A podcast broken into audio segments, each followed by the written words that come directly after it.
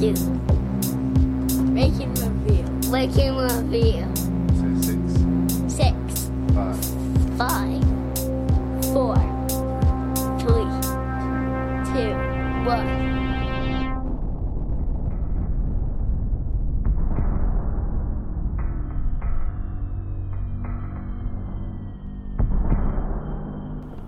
Hello and welcome to episode eighty-nine of Rank and Review: Military Response.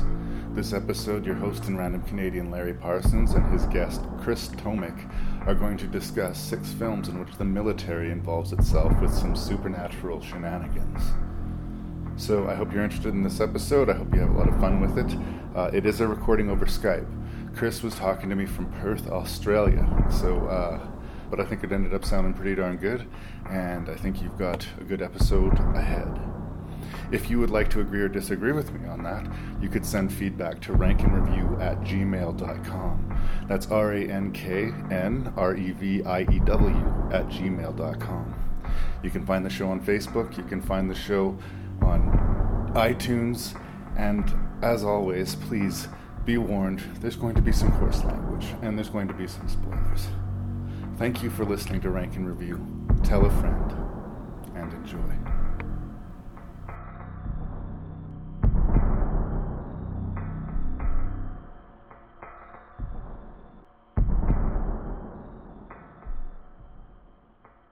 Uh, the last time you were here, brother, we talked about uh, action bloodlust, is what we called it. And now okay. You're returning, and uh, we're going to talk about what I'm calling military response. Most of these are horror movies. I would say five out of six for sure. I could you could call it definitely horror element. They're all fantastical, but they all sort of focus on a military response to a monster or a catastrophe or whatever. You chose this list out of a list of many lists. I'm curious as to why. Well, I uh, my sort of fascinations lie in, in history and. Uh, And the military is the most important part of history as far as I'm concerned. And so I've always had, you know, an interest in, in military things. And it's always fun to see how militaries are portrayed on screen versus how, you know, my understanding of them, especially in low budget horror films in particular. There's, uh, yeah. It, it can be lo- difficult. Lots of details are lost. um, I recently uh, reviewed the, you know, important cultural classic Zombie Strippers. In which, yep. in which I was highly critical of how the military was portrayed, in that they yep. were portrayed in a very inauthentic and ridiculous manner. But the movie was, on its face, inauthentic and ridiculous. I think, yes. although these movies are disparate, what they have in common is that they're at least attempting to take the military aspect somewhat seriously. Yeah, I agree. There's, there's not a uh, in the classic zombie movie the.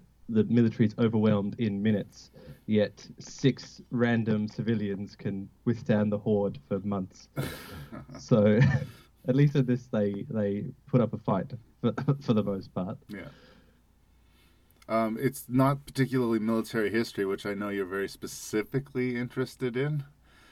Uh, um, but uh, is there a particular insight you're going to be able to bring to this? I mean, I've known a lot of people in the military, but I myself am like a total flower child hippie dude, right? I would swim a river to avoid a fight. There's very few situations I can imagine in which I would want to, you know, line up to do physical damage to anybody. But well, uh, um... I know a lot of people in that world, so I can sort of sniff inauthenticity in movies like this. Like, I know when people are putting it on. Like, as a rule, they tend to take it very fucking seriously. Right? Well, I uh, I, I guess I'm unusual in a way that I am interested in military history, but I would never... Like, what learning about military history taught me that I have no interest in being in any war or fight or anything, because it's, it's awful. Yeah, yeah, yeah. That seems to be the like uniform lesson. Like, uh, you can have the discussion: is can somebody, you know, come out of a, a battle experience or an experience of war and still retain some of their soul, or or still be the same person they were before they enlisted? And the in- answer seems to be invariably nope, nope, and nope. You know, like uh, yeah. it will change you for the worse, no matter how noble your cause. Yeah, exactly. And when you've got, you know, supernatural monsters involved, that's got to be worse, right? Yeah. But what I like about this is that it, it takes the, you know, the gray out of the battle in a lot of ways, you know. Yep. A lot of war movies, we have this sort of morality that we have to face, you know, that these people are coming from two different perspectives that have become so heightened that they're literally killing each other now.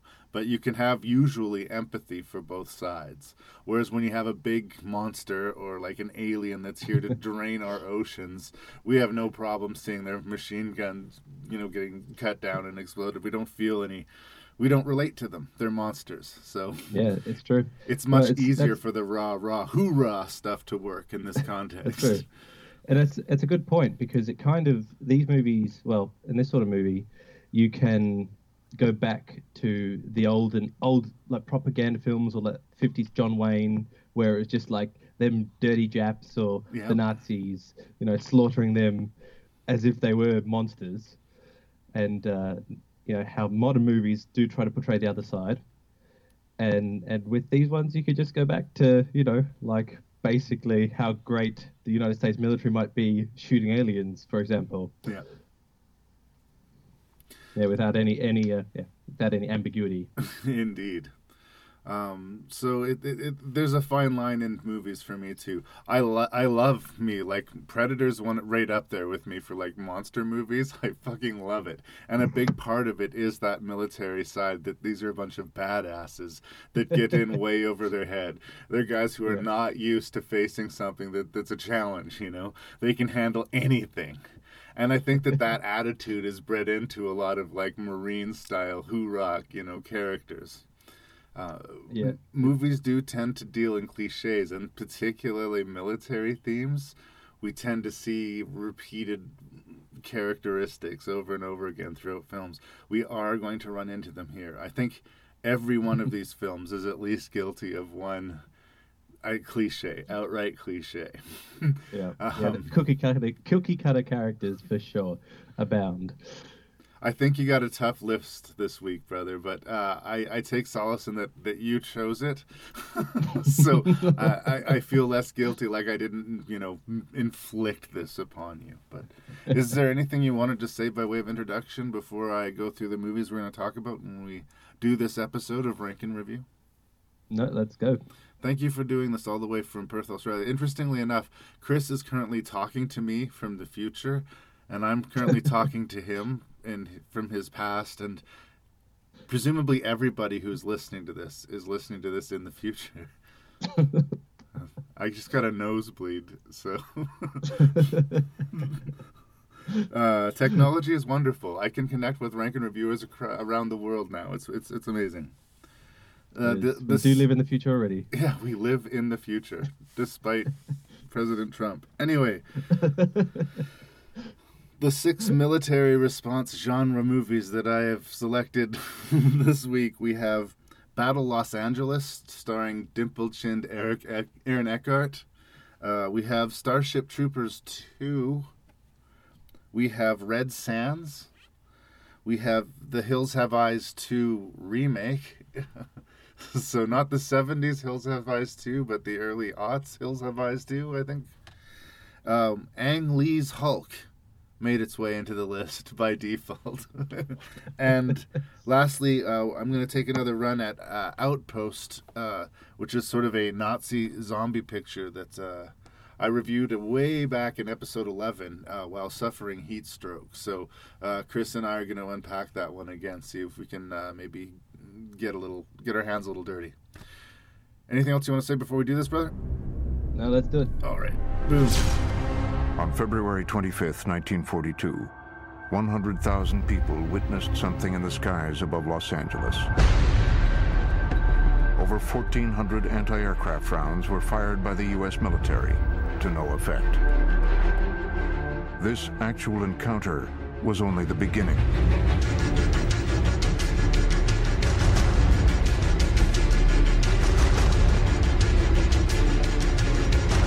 Their objective has never been explained until now.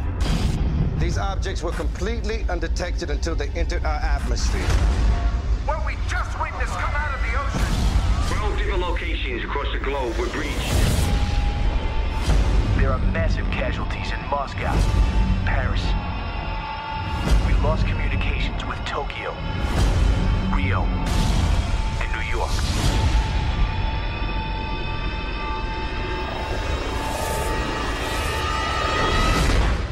We cannot lose Los Angeles.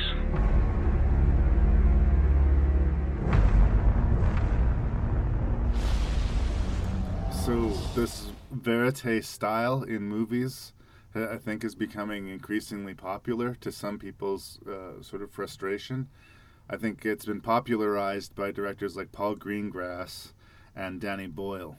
It's sort of the style where the camera's constantly shaky and moving. It feels almost like it's a documentary crew following our people around, but it's not presenting itself as a found footage movie.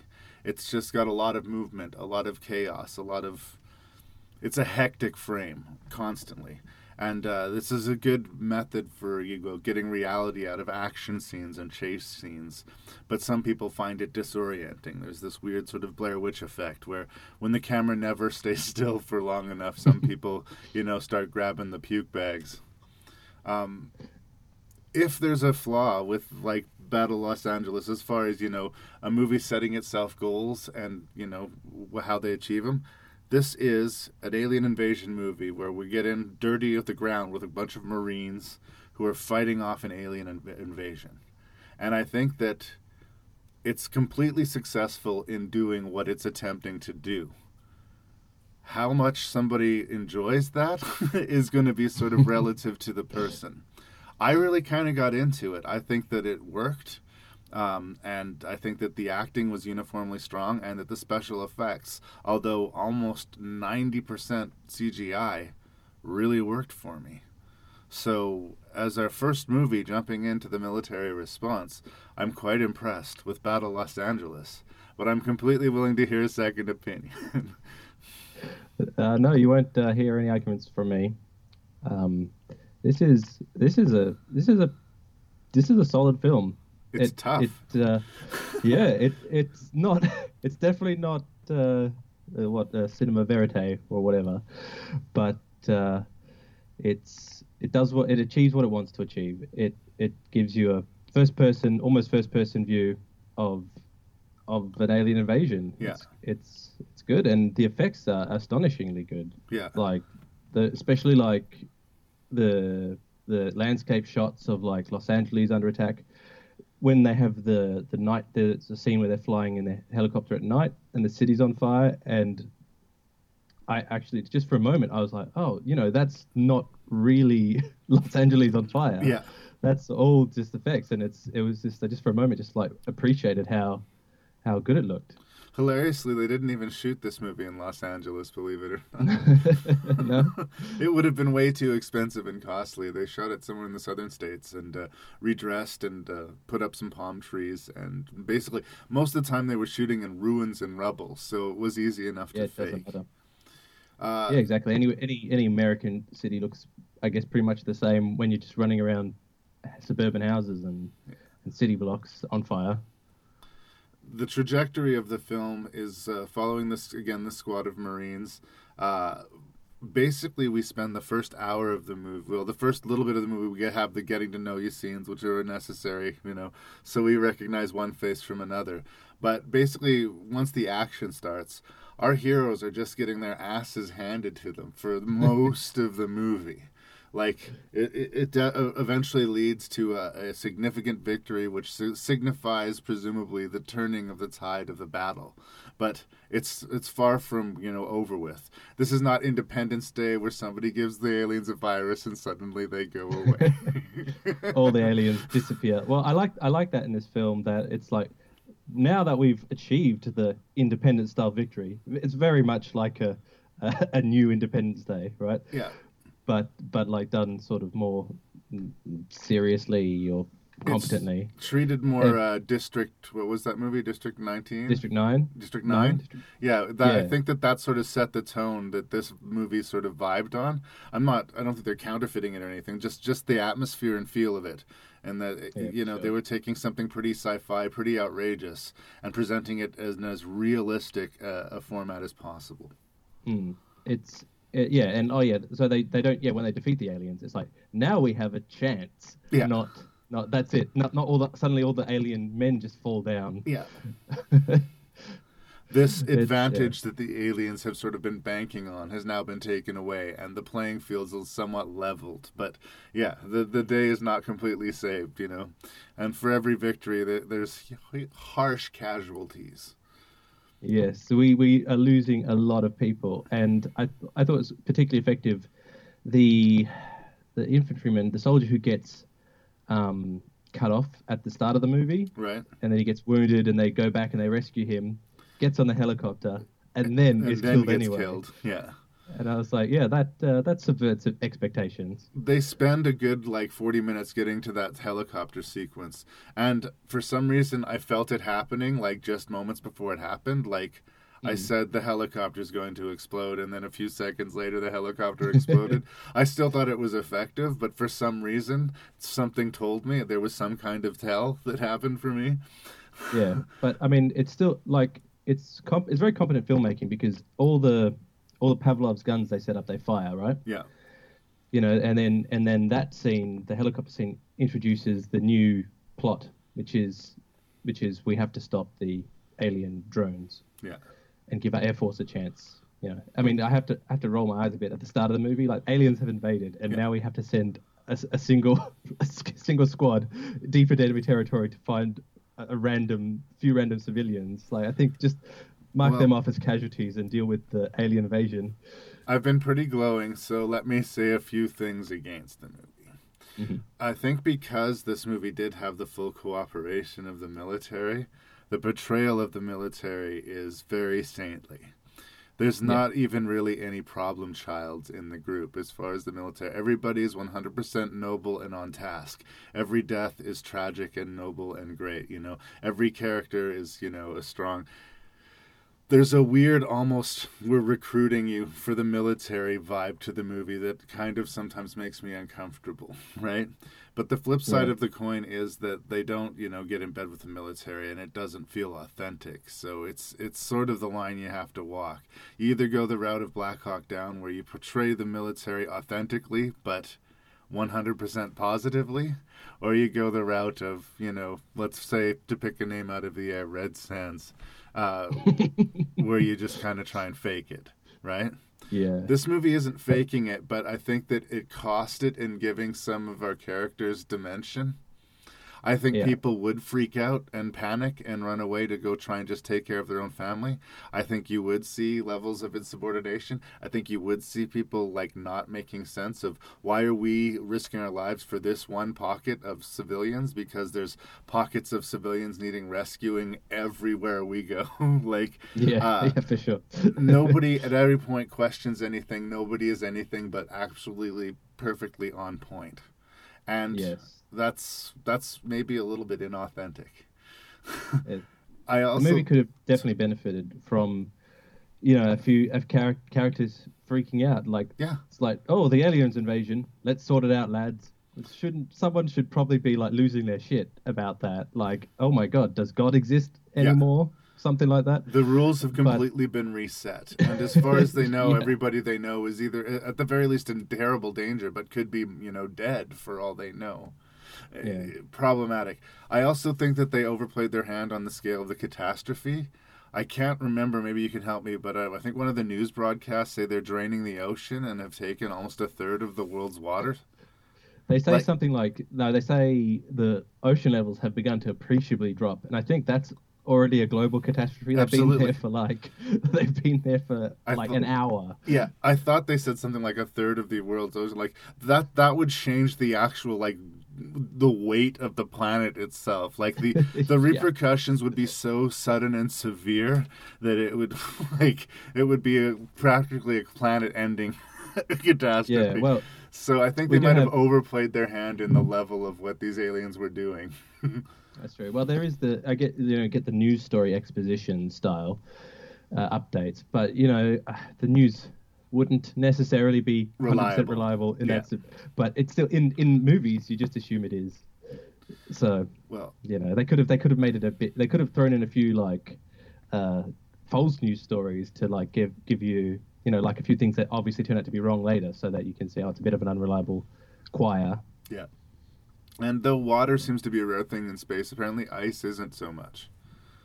Yeah, there's there is apparently somewhere in space just like a massive thing of liquid water. Yeah, I I read that somewhere. Well, we, we need an excuse for the aliens to come here. Yeah, and again, I don't want to be that guy suing that's face. I don't want to spend the whole movie fighting the plot. The plot is aliens yeah. have come, and the, for some reason, a line has been drawn in Los Angeles, and yes. it works way more than it doesn't. Uh, especially considering this this director's pedigree, okay? He's most recently done the nouveau version of Teenage Mutant Ninja Turtles. He did a not at all good sequel of the Clash of the Titans remake. He yeah. did an Wrath o- of the Titans. Wrath of the Titans. He did uh, an okay, I guess, if you like that sort of thing, prequel to the Texas Chainsaw Massacre. And an absolutely hilariously bad Australian shot horror movie called Darkness Falls. What I'm saying is I did not see this movie coming from Jonathan Liebesman. Like, I was pleasantly surprised. Yeah, it's it's solid. And for people who like military porn, this is it. Yeah. There's so, there's, you know, there's gunships and helicopters and tanks all blasting aliens. Yeah. And the aliens, I think, are really cool. They look, you know, kind of ramshackle. All their ships make all this crazy noise, and their engines are uh, very primitive. And it looks, you know, how they got here is a total mystery, but it looks like they're alien enough, but maybe we would stand a chance fighting them. Yeah. And I like that we're learning about the aliens at the same time as our characters are. There's a really yeah. grisly scene where they drag in a half-dead alien and start cutting on it to try and see, like, where's the vulnerable spot? Where's, you know, the, where where do we bayonet need... Bayonet autopsy. Yeah, yeah. Some point during the autopsy, the alien would die, and they would, you know, learn something from that. Uh, or that little detail where they said that the weapons were actually surgically attached to the aliens.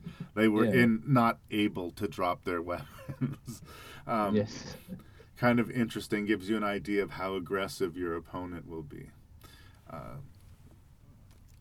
a yeah, lot of sorry, get, they give little hints to their sort of little hints to the background, like you know they have leaders and they're hypothesizing that they, you know, the grunts are being uh, led, you know, in a way sort of against their will. Will you know they're just following orders or. But still, it's still, it's still. You don't feel bad when they when they shoot one. You can never. And when like there's a, a really sort of heroic moment that's given to the Aaron Eckhart character where he blows up a gas station and takes out one of these alien gunships with it, but while he does it, he realizes it's not even manned. Yeah. This whole like this thing that's been fucking with them like mercilessly. There wasn't even a one bad guy on board to, you know, even the scorecard. Uh, so it's pretty nihilistic, and I do this.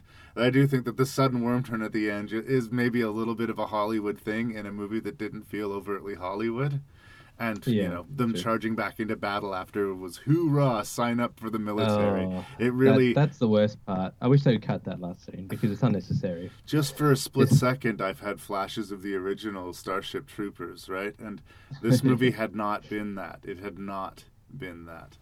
Uh, Michelle Rodriguez shows up playing the same character that she plays in every single movie, which is yeah, to say she she's fine. Her, but like... her, her sassy or badass levels. Yeah. Do you want it at forty or sixty percent today? Yeah. She's she's the worst part of the film for me. Yeah. It's just, yeah, it's just really distracting to see her in a way because she's she doesn't feel like a the other the other people feel they they're sort of cliched characters. You know, you got the. The the guy uh, one day from retirement. Well, he's actually retired, but he retires on the day that the aliens come. Yeah. And then you've got like the new lieutenant. He's he's unsure of himself and blah blah blah. Yeah. But then you got Michelle Rodriguez, who is just like she's just a cool Latino badass. Tough as nails. Like, she's Michelle Rodriguez. Yeah. And again, that's just like, she's really good at playing Michelle Rodriguez, but every now and then I kind of wonder, can she legit do anything else? Because I honestly haven't seen it. I haven't seen it. And I'm not saying that what she does is bad. I'm just saying I, I, I couldn't differentiate her characters in the movies that I've seen of her. Yeah, exactly. She's the same in Resident Evil. It's the same character. It's every any film. Yeah. And that's that was annoying just to have her there being, you know. Uh, Michael Peña shows up as this uh, nervous father who, uh, you know, yeah. wants to do the right thing, wants to be as cool and noble as the military, but because he hasn't dedicated his life to service, has to take one for the team. He learns to be yeah. noble at the cost of his own life. If it, only he'd spent his life training. yeah, I actually, like, I wasn't aware of him, Michael Peña. Right. At, when I first watched this movie. Right. And then then he's become more popular sort of in comedic roles, and then he and I saw this with him in. I was like, oh, he's like he's not doing bad. He's yeah. pretty good serious in a serious role. Uh, I think yeah. I, I saw him recently in uh, End of Watch. Uh, oh, okay. uh which is a, a pretty gritty detective thriller. Uh, he's pretty solid in that. And he's on the rise. Again, uh, I don't think he was stretching himself necessarily for this movie, but solid, like everybody else, like Aaron Eckhart himself. I think Aaron Eckhart's a really, really good actor, but Hollywood just doesn't know what to do with really, really good actors these days. Uh, you didn't need an actor as good as Aaron Eckhart, but it was nice that we had him. Uh, Aaron yeah. Eckhart famously got uh, coffee thrown in his face for the role he played in this indie film called In the Company of Men, in which his character was so despicable that at whatever film festival he was, a woman who had seen the movie, just seen the movie, threw coffee in his face. Oh my God. poor, poor guy. Some people need to understand movies on real, I guess. Yeah. It's just a story that was on screen. But um, yeah, uh, good time, Battle Los Angeles. I don't know what more I want to say about it. Is there anything you want to say about it before we move on? Uh, no, I think uh, I think we covered it. Good, solid film. Yeah. Worth a watch. Sure. It, like I said, it achieves what it wants to achieve. It was well done, and it was better than I'd expected. So, bravo yeah. to everyone involved. Now sign up for the military. You want to live forever? Our war is going better than ever. But we need heroes. We need you. A bold new strategy calling for total war against the bug on every front. They're building up. They're all around us. Go back!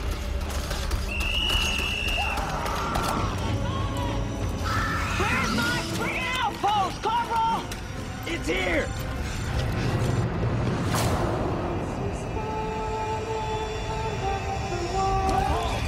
What kind of bug is that? Kinda gets inside and takes over. Getting the vision. The whole species, they have a plan. All personnel to the perimeter!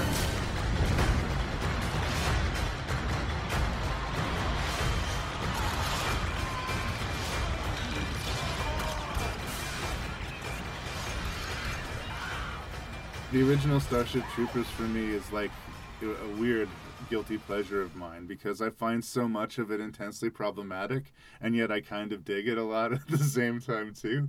It's got this weird Nazi youth vibe to it. It's got a lot of like wooden wooden acting, and it's just crazy, crazy over the top, in your face for two grueling hours of nonsense. Um, and somewhere, somewhere in amongst it, there is a tiny little insect brain, right? uh, Paul Verhoeven did not show up for the sequel. Phil Tippett, who's mainly known for doing special effects, but who has worked on amazing projects. Like, the man knows his shit uh, as far as, you know, makeup effects. This was sort of his first dance as far as movies, and uh, coming off the back of something as big as Starship Troopers, I'm sure this had a third of the budget. But if that. Yeah. For me, the problem, though, eventually comes down to being less about the budget and more about them tonally shifting almost too severely from the source. Like, the original Starship Troopers was in your face and over the top. And this movie sort of starts in that place and then tries to settle into this sort of darker, groovier, like, uh, body snatchers, the Thing type of horror movie. And uh, I see what they're trying to do, and I see that being an easier beast to tackle with the lower budget and the restraints of this production that they were working on. But it doesn't feel like Starship Troopers to me. It feels like a completely different movie. It it comes across as definitely a some some amateur filmmakers' twist on Starship Troopers. They have, because they sort of try to work in the the uh, would you like to know more elements, you know, yeah. the propaganda style elements of the first one, uh, and then the dark twist is like, oh, we we died pointlessly for nothing, but they're making uh, heroes out of us. Yes, that's, you know, which is which you can read into the first one, but it's not overtly stated that it's, you know, this is trying to undercut it in a very clunky way. Yeah, the, in, the in a way, you could look at the entirety of the first Starship Troopers as a recruitment slash propaganda piece that they would be showing to try and get people to sign up to go fight the bugs, right?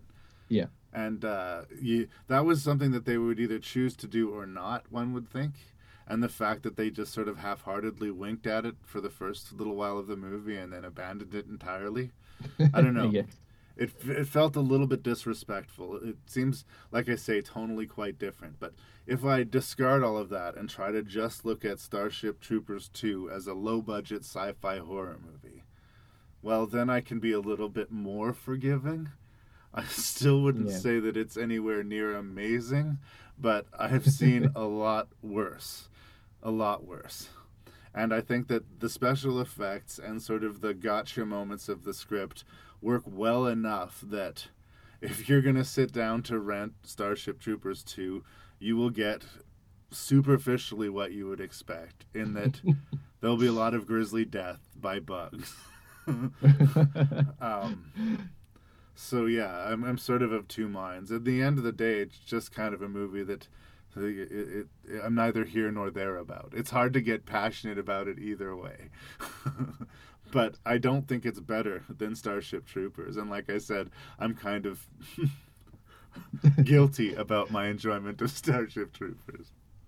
Well, I should I should say that I was twelve, around twelve, twelve or thirteen when Starship Troopers came out. And so for me, it was the, the greatest thing I'd ever seen at the time. Yeah. You know, shooting aliens, dropping bombs and machine guns and boobies in the shower. It was, yes, it was. I was at the perfect age for, for the first film, so I'll always, I'll always enjoy it, yeah. unironically. Um, but yeah, Starship Troopers doesn't. Uh, Starship Troopers two does not does not capture the first film, no. and it has it has issues as a standalone sci-fi film as well. Well, this, I, I, the, yeah. the plot of it, as it is, is sort of we have a somewhat of an Alamo situation. Uh, we've got this group of soldiers who are sort of stuck and surrounded by a horde of bugs and are waiting to be rescued, and um, they get their hands to a high-ranking uh, member of the military, a general who uh, they need to get to safety and who is sort of their ticket out of there. His being there would prioritize their exit. The twist is a new bug has been exposed. A bug that can wear people is sort of a human suit almost, and uh you know, slip in and be, you know, unrecognized and make more, you know. So again, we go to this body snatchers things where we're not sure who has been infected by the bugs and who hasn't. But it seems that the goal is this general. They get the general infected, and then basically the bugs are leading the troops. The tide of the war will change. So despite this huge epic battle going on in other places and in space that we can't see, we can't get, see because we can't afford it, the real yep. important battle is going to sort of play out in this little bunker. And, uh, you know, who's who? Let's do our little low-budget version of the thing. And uh, I've seen The Thing a lot. It's one of my favorite horror movies of all time. So if you're going to tread on that ground, you better you better bring something to the table. Uh, the only thing that I will give them points for is there's some pretty solid moments of special effects. When we first see a head bug, bud, blah, I can't talk today. When we first see a head bug revealed, like when they pull the bug out of the top of that dude's head, that looks pretty yeah. awful. uh, well, I was I was I was flabbergasted by that scene, because at the start of the movie, there's like, well, all their weapons are, in the first film, are, you know, blank firing rifles yeah. in plastic cases. And, you know, it's it's looks cool. Cases are spewing out of them. In this, they are like plastic tubes with a blinking light in the front. Yeah. Like it's really like a like a light bulb again, and, and then, that comes down to budget, right? yeah, I know. And and then the the bugs swarming in the background. I'm I'm pretty. I was thinking, is is they is that is that like taken from the first film that they've you know just made dark and. Anyway, I don't know. But then when it, that it that, could be repurposed. Appears, it might be repurposed bug, animation. I don't know. I don't know. Maybe it, it looked. I thought I was like looking at them, like seeing their movements and things. I was thinking, like, is that like taken have they like overlaid that effect from the first film if they could I don't know. But anyway yeah and then then they have that scene like some of those those grisly effects shots of you know horror body horror shots and I'm like oh that actually looks good you know in a horrifying good way compared to what we've seen so far yeah um so you know prop, props to them for that because that that does look you know grisly and cool. There were a few moments where the movie lit up for me. The first guy that we find out is revealed to be a bug. Uh, when we first meet him, we kind of like him. We kind of think that his weird behavior is due to him being exhausted and kind of like uh, just a bit of a spaz generally. But we realize that, you know, no, they need to fix the border because if the bugs don't swarm in here and kill them, it'll seem suspicious, right? so... Uh, yeah. And it seems like this bug is wearing this human suit, and the human suit is wearing out fairly rapidly. And I kind of like that, the way that was played, you know, like, uh, I like that characterization. There's another scene where uh, one of the uh, privates gets infected by a whole group, like the entire room turns against her simultaneously, and uh, it, it feels very rapey all of a sudden. The way they yeah. all close in on her, force her down on the table, and then infect her with this bug. And uh, it was just weirdly, a, a strangely strong scene in a movie full of scenes that were not that strong. So credit where credit is due. Yeah, there's sort of like uh, this sexual uh, theme, maybe, running through it. Like the bugs are causing everyone to get kind of sexy as a way of sp- spreading themselves and... And yeah, it does. It culminates in that, in in, in the rape vibe scene, and it's it's yeah, like like you said, tonally. Well, how what, this is not Starship Troopers no, one. But sexuality being an important sort of element of it, I, I've never really minded. It was definitely present in the first Starship Troopers, and it makes yeah. more sense to me here in this sort of booyah environment, in that we're going to get our guts ripped out by a bug any day now, but we're going to kill as many of those bugs as possible. If you live under that mentality, then on your time off, you do as much fucking as you can, right? Because yeah, absolutely. Every day may be your last. This is living life to its your fullest, question mark. yeah, so, yeah, well, like, right. I didn't That's mind good, but... necessarily how sexual it was. Plus, it is a B movie. Like, this movie is sold on sex and violence. At some point, I'm just going to have to stop apologizing for it, you know? no, I mean, uh, I'm fine with it. Don't get me wrong. Yeah, yeah. But it's just, the yeah, the tone is, is, is dark. That's... And it's it's kind of cool, you know? It's, hey, it's a good excuse to put some titties in there because the bugs, that's how the bugs are reproducing themselves. Yeah. By making everyone horny. Well, and, and like, again, if I was one of those grunts, like, in that situation, really believing, yeah. we're either going to get rescued or we're going to die in the next twenty-four hours, and this beautiful blonde woman starts unbuttoning her shirt and luring me towards her bunk, yeah, she's got me. I've got a bug in my brain. I'm sorry. There it is. I'm weak, Chris. I'm weak. Might, might, as, might as well enjoy yourself before you get eaten by the bugs anyway. So, like, if you, if you think that maybe I'd like to check out Starship Troopers two, it will be there for you. I mean, I can't really say that you should, like, fall over yourself to, to seek it out. But I'm not going to wag my finger too severely. First-time director, a third of the budget of the original film. Like, the main problem would probably go to the script. I think that the guy who was writing the script maybe didn't want to be writing Starship Troopers two. He wanted to be writing the reboot to The Thing. And he just tried to, you know, square that circle. And he just made this movie into the movie he wanted, you know. It's arguably not as much Starship Troopers as even Starship Troopers three is, but I think it's moderately more successful than Starship Troopers three. So there. Mm. I uh, I think there's a there's a scene right at the end which sort of um, hi- highlights what you're saying, that the, the script writer maybe didn't didn't want to do it, or didn't quite get it, when a recruiter who's trying to encourage someone says, "More meat for the grinder." To like, the baby. That's a positive yeah. thing. To, and it's like, uh, you know, in the first movie, that was like an embittered veteran saying that yeah. as a warning, not, you know, that's not a good recruitment slogan. And again, that was them finally throwing back to the over-the-top satire in the very last gasp of the movie. We saw a little bit at the beginning and a little bit at the end, but it didn't belong there. It really stuck out because of it. It did. It did, for sure. Yeah. Your staff sergeant was killed, as were all the other members of your squad. Somehow, you survived, survived, survived. Welcome to your new home. Seven soldiers. Dismount. three sixty! On a mission. What is it, Wilcox? Man, you shouldn't have shot that. Just unleashed. What happened to these people? Their worst nightmare.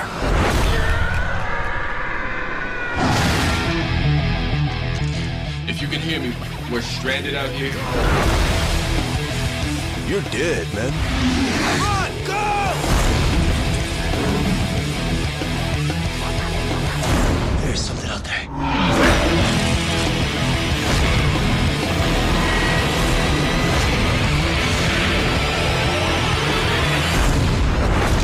Red Sands. Now, would you mind telling me what happened out there? So, Red Sands. This one's really heartbreaking for me, and I'll tell you why. In uh, episode one of Rank and Review, I reviewed fairly positively a micro-budget horror movie called Dead Birds. And much like Red Sands, it was a very ambitious horror movie on a tiny budget. But much unlike Red Sands, Dead Birds was quite successful in being a creepy sort of Lovecraftian Western, whereas Red Sands is sort of going to step into the territory of the djinn and try and sort of bring that kind of mythology to the screen.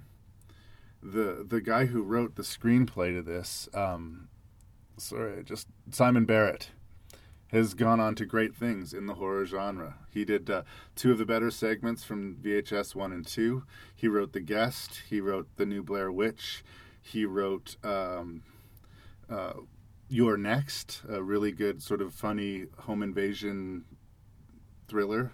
And uh, even before this Red Sands movie, he wrote a guilty pleasure B-movie of mine called Frankenfish, about a gigantic killer fish in the Cajun swamps.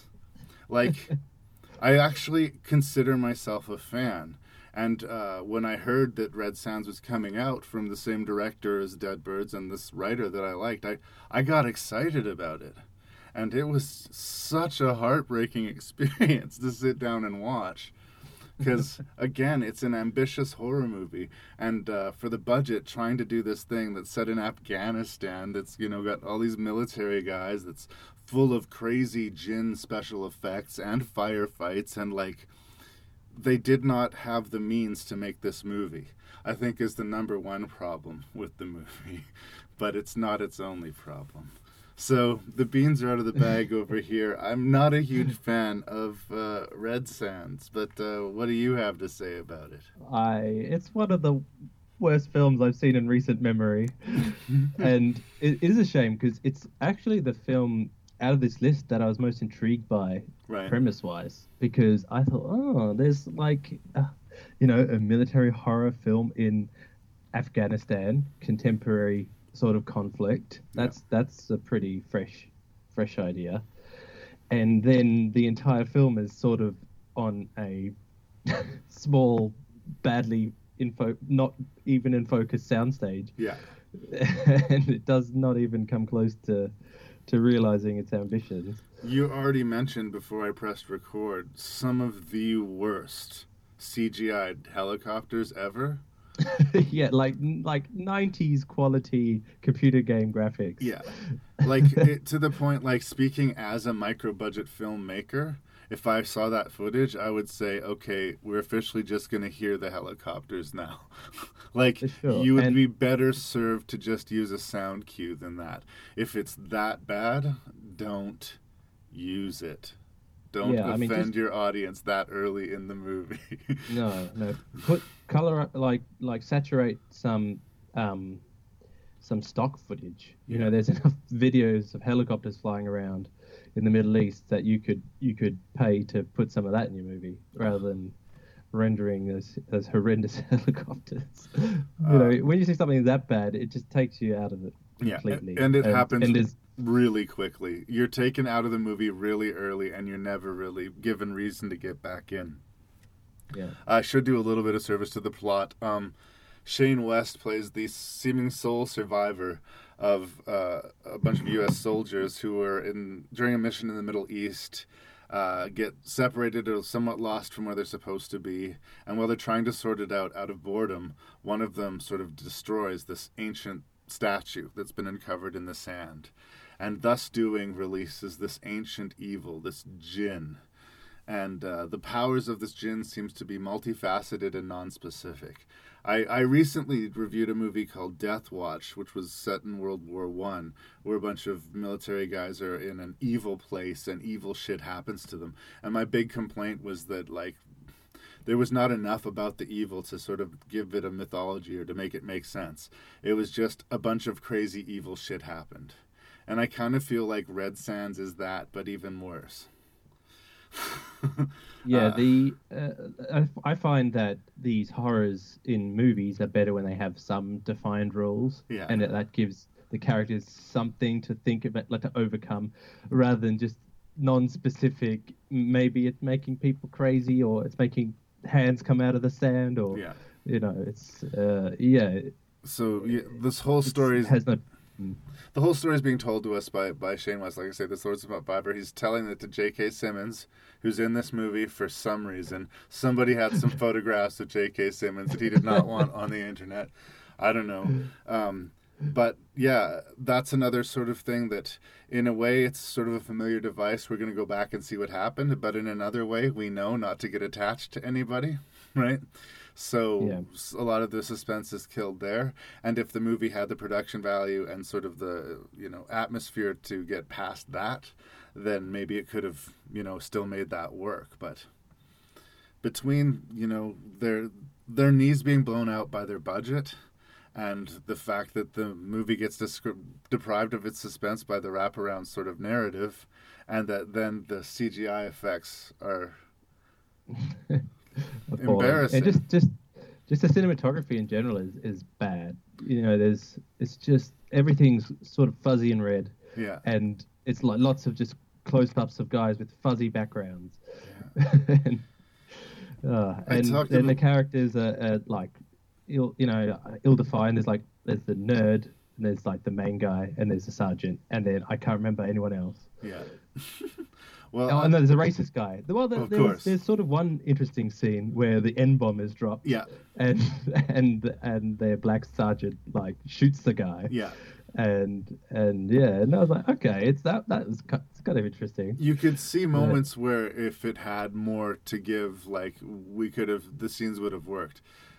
I was talking about in Battle Los Angeles how all of the characters in that movie were very heroic, very noble, very, you know, great. If they got killed, it wasn't because they were bad. It was because, you know, cruel fate.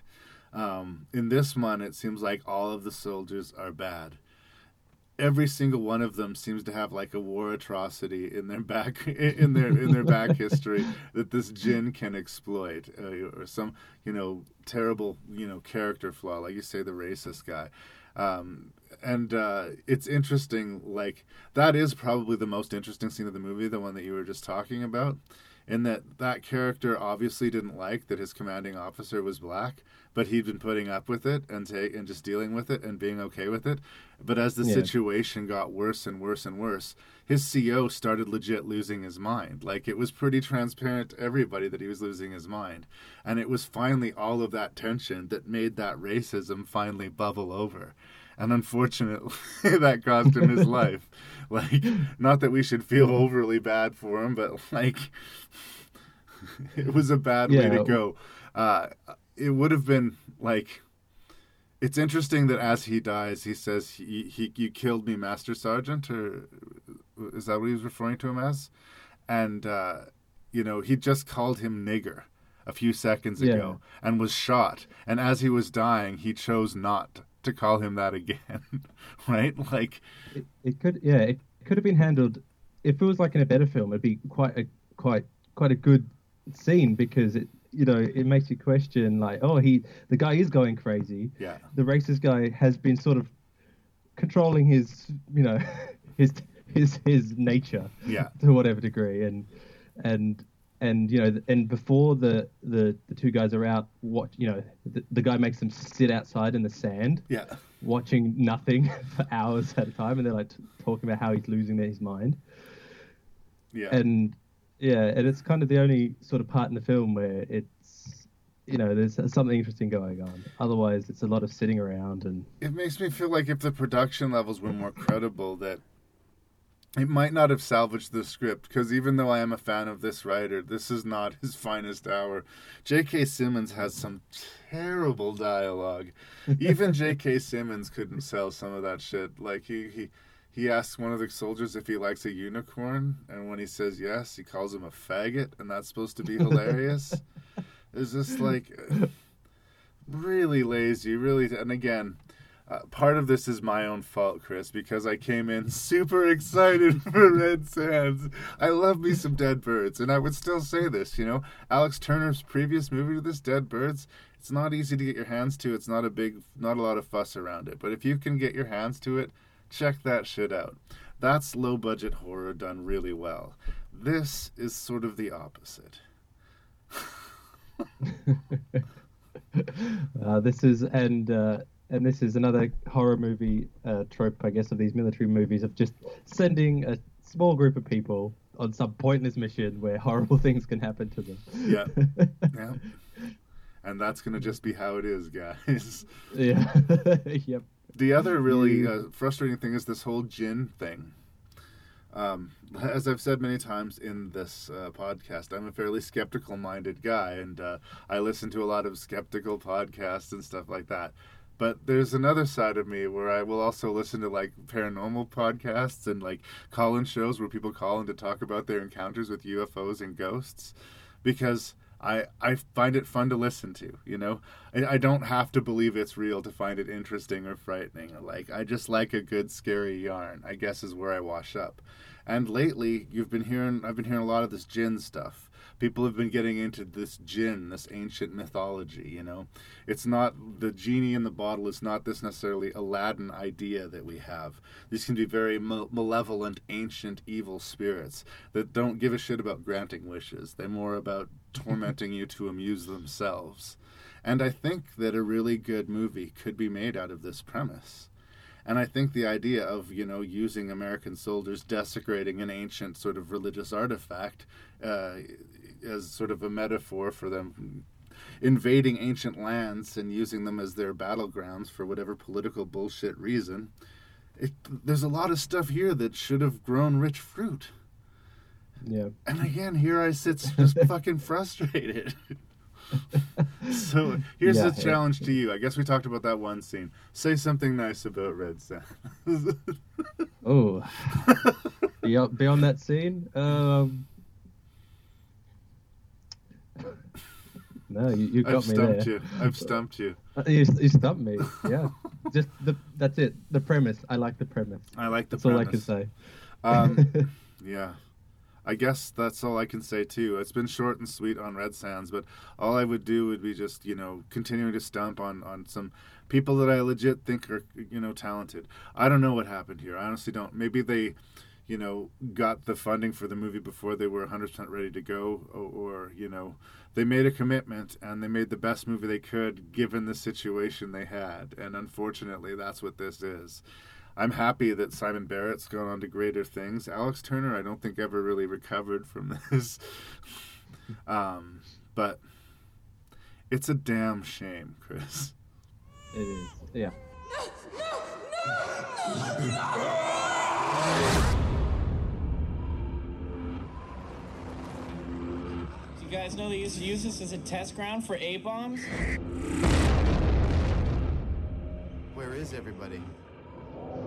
Hello!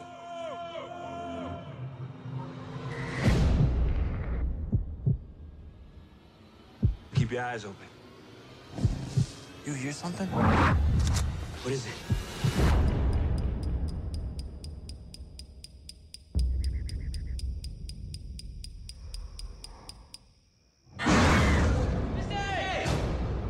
In there. This just turned into a search and rescue mission. How many do you think there are? Too many.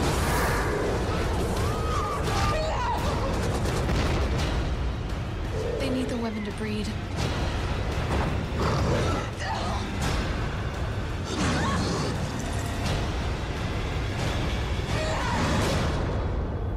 So, um, once upon a time, I reviewed Alexander Aja's remake of The Hills Have Eyes, and it very much surprised me that it ended up number one in my ranking of movies in that list. It was the episode Bad Trips. Uh, I thought it was really well made, and it got my blood up. I got angry watching that movie. This this nice family got wronged by these hill folk, and I wanted to see them get some payback, and they fucking did. And uh, we come to the sequel here, and this is kind of indelicate because we recently lost Wes Craven. In fact, about a year ago, I did a tribute episode to Wes Craven, and I will consider myself a fan. Um, but he's one of these horror directors who is always a little bit ashamed that he was always locked in the genre box, and he would always brag that he was make he would make his movies about something more than just violence, than just exploitation. It therefore puzzles me that Wes Craven and his son wrote the screenplay to this movie, because honestly there's nothing to this movie except for horrendous violence and really uh, ugly sexuality.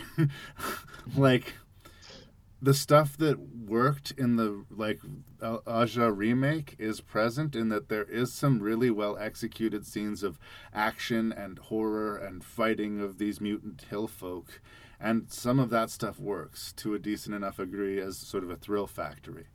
But because the movie isn't about anything more than this, and because there is scenes that are so ugly that it kills any fun that the movie's attempting, I am disappointed by this sequel.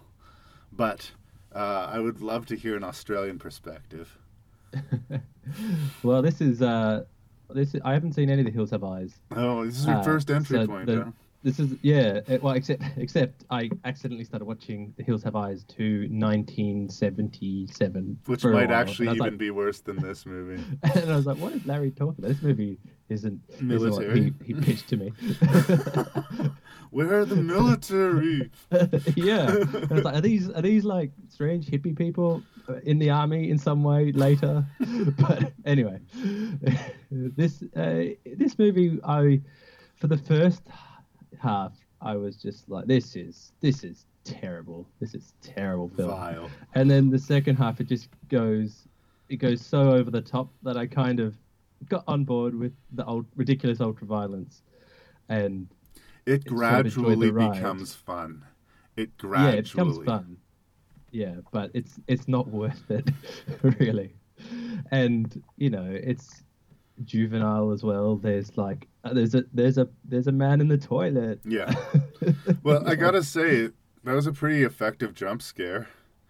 Yeah, the hand. the hand coming out of the yeah. porta potty. I think that's some sort of weird primal fear. Not necessarily that a hand would come out of the porta potty, but that something, or snake or something, would be down there. I heard this uh, horrifying story. I, when I was a kid, I hung out with a lot of frontiersmen, and they had a place they hung out at the lake, but really old school, uh, well, you wouldn't call them porta potties. There were a hole in the ground and a shed over them. You know what I mean? Yeah. You, you yeah. basically sit on a wooden plant and shit into a hole. Uh, there was squats in Australia. Yeah, there was a, an outhouse is what they're usually referred to, right? But like, apparently the story was somebody went in to use the outhouse that hadn't been used in a long time, and as he was urinating into a hole, a bunch of bats flew out. Oh my god! Can you imagine? Better, yeah.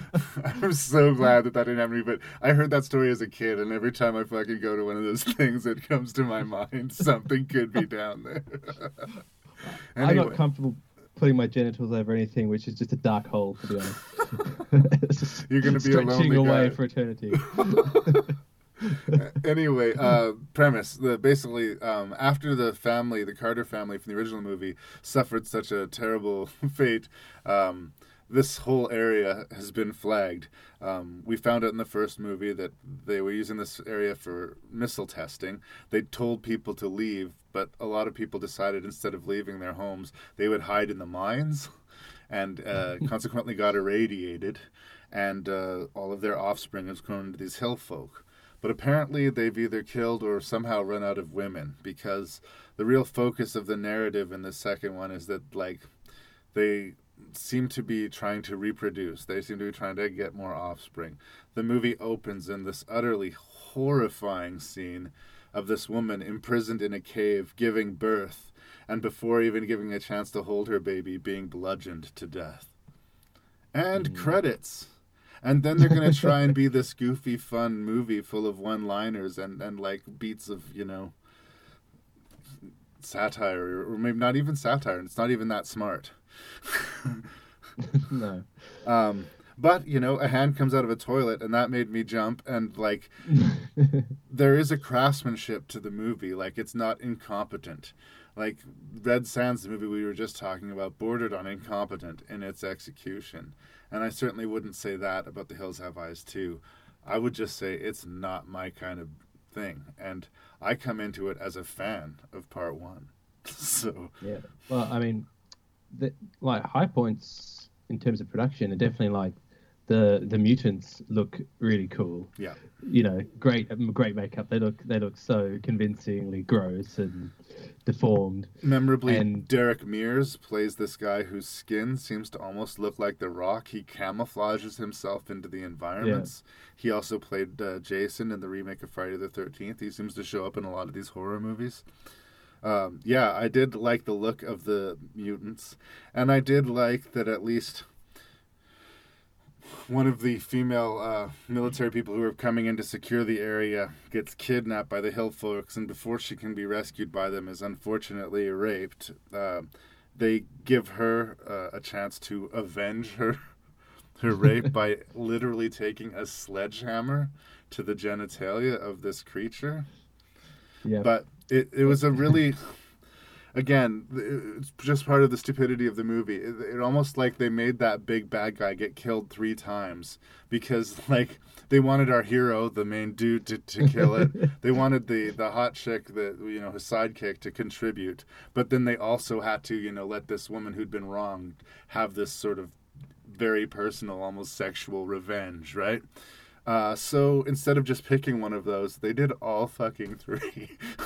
They just killed him over and over. Now suddenly, these things, these, they're not just mutants, they're zombies all of a sudden. Like, a piece of yeah. his brain falls on his fucking foot and there's still fight in it. Like, the stuff that I did like about the movie was, like I said, when we got later on into the movie, when we got into tunnels, and uh, the group dynamics started falling apart in a way that, like, we didn't see in Battle Los Angeles.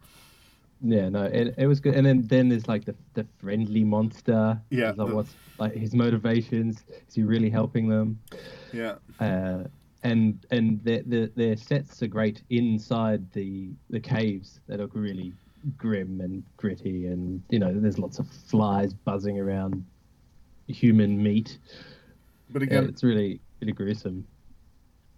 I expect a but, higher, slightly higher bar than Wes Craven. And Wes Craven has made some terrible movies. I'm not saying the man's infallible. But I mean, if we were able to sit down and talk to him, and unfortunately we can't, like, and we were to say, what is The Hills Have Eyes two about? He would probably, you know, stroke his beard and give you some intellectual explanation. But it would be bullshit, because it was about money. Yeah. He wanted, you know, his son wanted to get his foot in the door of the movie business, and uh, he said, even in the, in the in the documentary on the disc, that uh, when they were approaching, you know, who's going to write the screenplay, he said, well, my son and I could give you a script in a month, you know. It was just something yeah. that he knew he could write quickly and easily that wouldn't be, you know... It's it, transparent that he didn't care that deeply about it, you know? just just the paycheck. Going back to, you said you almost, or you watched some of the original seventies, Hills of mm-hmm. Eyes two. That's an infamously terrible sequel. Like, it's full of flashbacks to the original movie. Like, that's a paycheck production. Like, again... He is not above doing terrible movies, but when he's on, he can be really interesting, which is why, you know, when I saw his name attached to the screenplay, I, I, I gave myself hope that it would be about something more, but it I was put off by that opening scene. Like, it took me out of the movie, made put a sour look on my face, and it took almost an hour into the movie for me to recover and actually start, like, getting into the superficial fun thrills of the movie. That does seem to be a trigger for me. I'm going to confess. Rape, yeah. like, rape just, just fucking spoils the meal for me. Like, it's, it's not entertaining to me. No, and uh, I don't... Ha- rape usually doesn't make a movie better. Well, yeah. Going back to the original, though, one of the family members is raped in the original film. We don't see it particularly graphically, but it's a horrifying thing that happens to her, this this violation, and mm. it feeds into the revenge that the family has to do. And, like, I'm not saying that you're not allowed to have rape in your movie, but it felt like a necessary component of the story to sort of feed this emotional response that the ending will give in the first movie. And in the second movie, it just felt, hill folks rape, so let's have us some rape. Yeah, gratuitous. Yeah. Yeah. And I just have to point out that this is maybe the worst portrayal of any military in, in a film. So I I guess maybe the excuse is they're National Guardsmen, yeah. but, like, uh, their their equipment is so bad. It looks so like they found it at, for two dollars in a, some Chinese junk shop, and everything's sort of hanging off them. All of their pouches are always empty. You know, they're meant to be on a training mission. They're carrying nothing. Yeah. And and they they when they go into the hills, the sergeant says, "Just bring one magazine. That shit's heavy." It's not like, you know, anybody's Bullets been killed here before. It's not like a family didn't get slaughtered. It's not like the people we're supposed to meet here are missing. And it's not like we didn't just find a guy who literally hid in the bottom of a porta potty to avoid being killed by the... Ignore all of that. No. Yeah. This is a check your brain at the door movie. And, I mean... For what it is, it's well made. I do think there's people out there that would like it more than I do. I just don't happen to like it that much. Good enough? Yeah. That's good enough. Countdown started. Nanomeds released. Ah!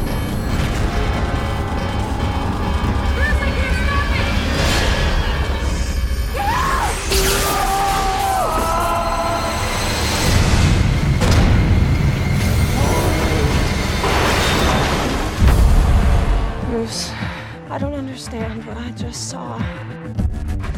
It's like the gamma released something that was already there. My son is unique, and the world will not tolerate his existence.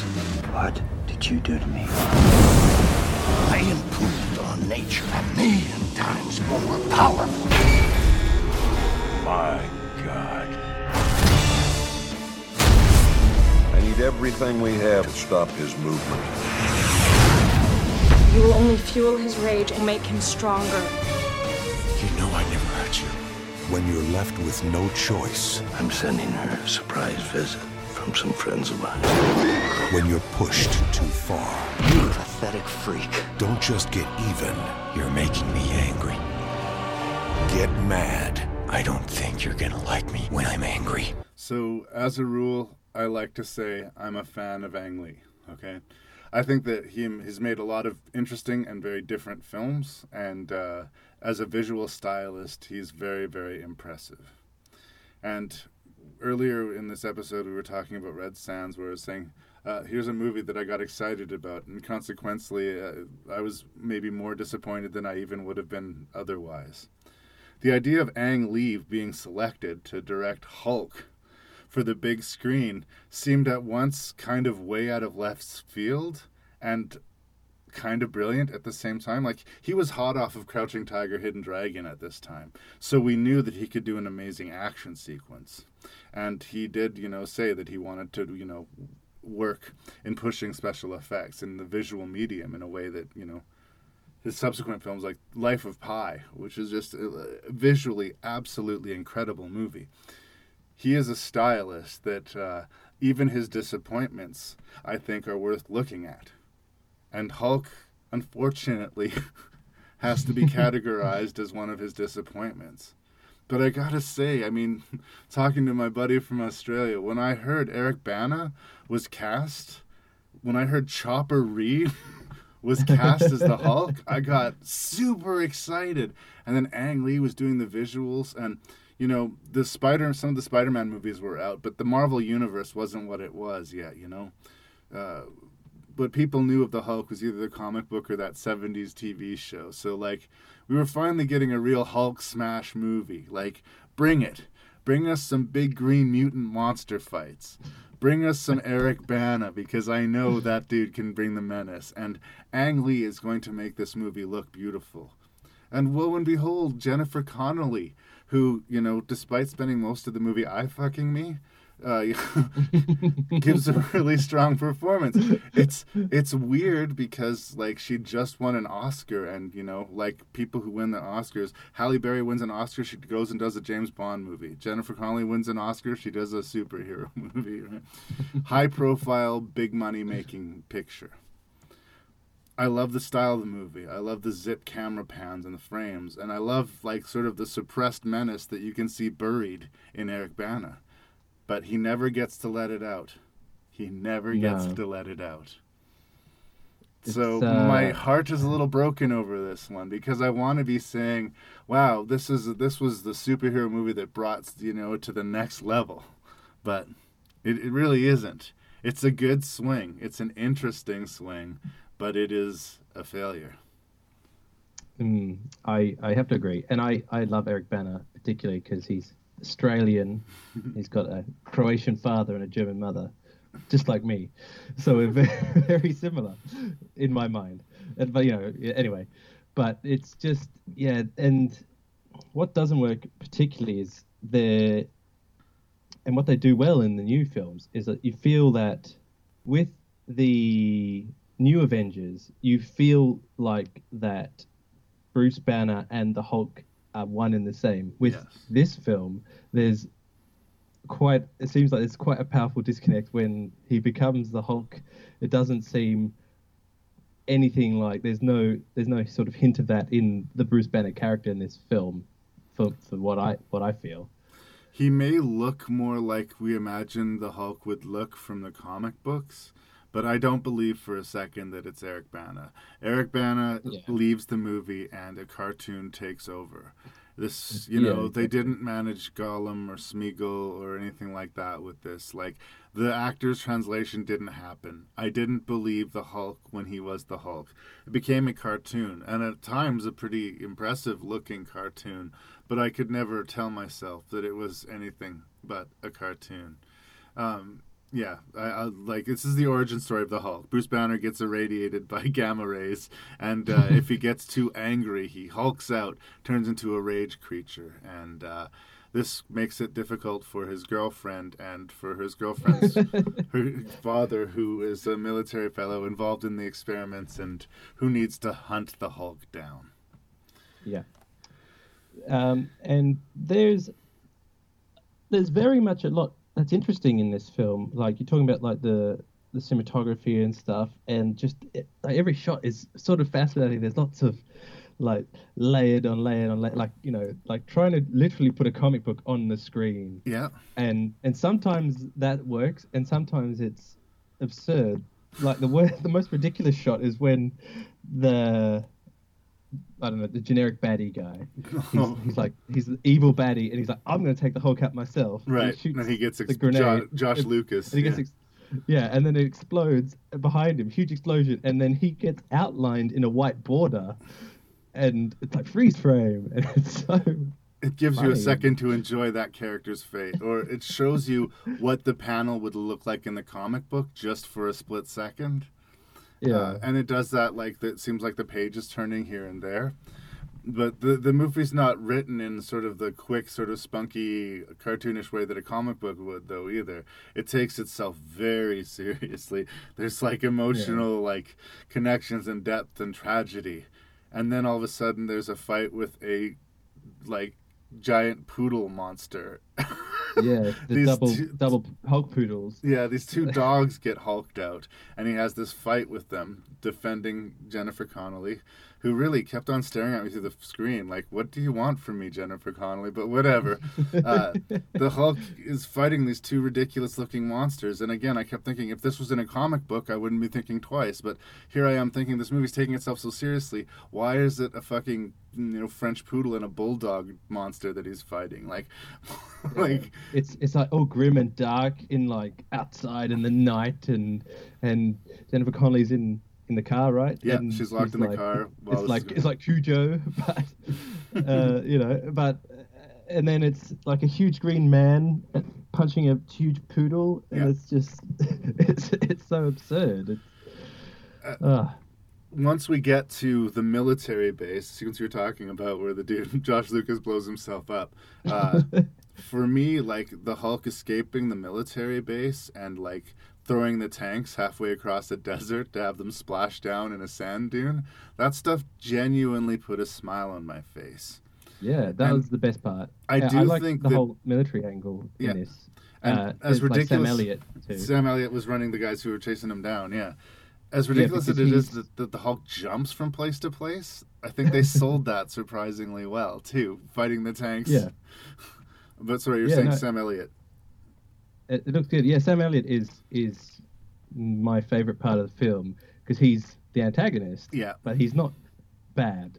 He's, you know, he's he's doing what he thinks is right. He's trying to contain the Hulk, and yeah. you're not even you're not particularly against him. Really, I wasn't. I was like, you know, mostly on his side. He's trying to trying to stop this green rage monster yeah. from destroying, you know, America and killing his daughter.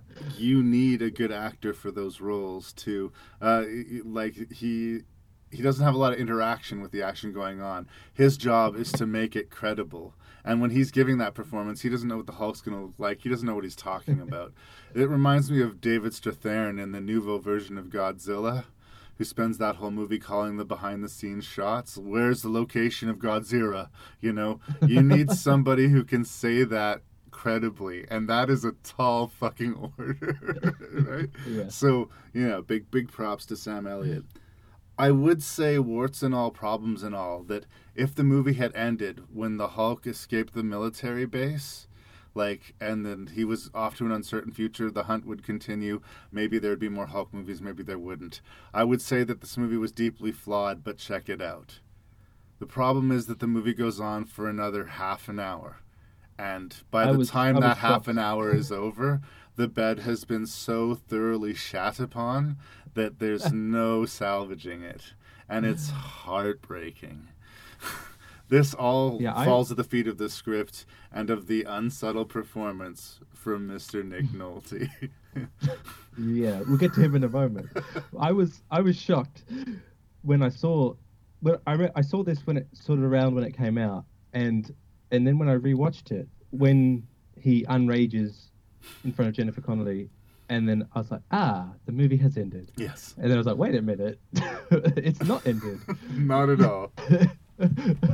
and, it's, and then I was like, I remember it. I don't remember anything after this part when I watched it the first time. You just blocked it out because it's ridiculous.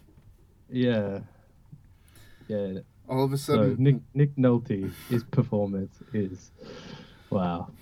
He's credited Something as else. father. They don't even give him a name, right? He's just this figure, uh, uh, you know, and, you know, is he going to be good? Is he going to be bad? Well, it turns out he's going to be bad. He's going to literally bite through a power cord and wolf out for this completely ridiculous, like, end of the movie. And, like, god damn, like, you're spending this much money, you're bringing this many people together.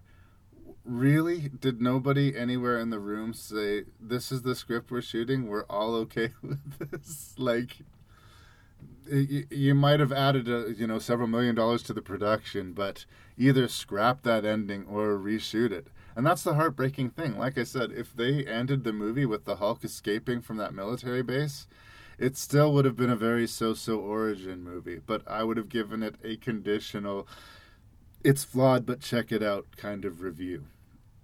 Yeah, and the the final scene with, like, when he's being shot up by cluster munitions and he's fighting the tanks, that's an excellent climax. It's it's really cool. Like, he, he pulls the turret off a tank and he uses it to block a tank shell, yeah. you know, from another. It's it's cool. And, and for a moment, Hulk smash, and the fans are happy, but you had yeah. to sort of fight your way through a lot of sludge to get there. And I, I weep for Eric Bana.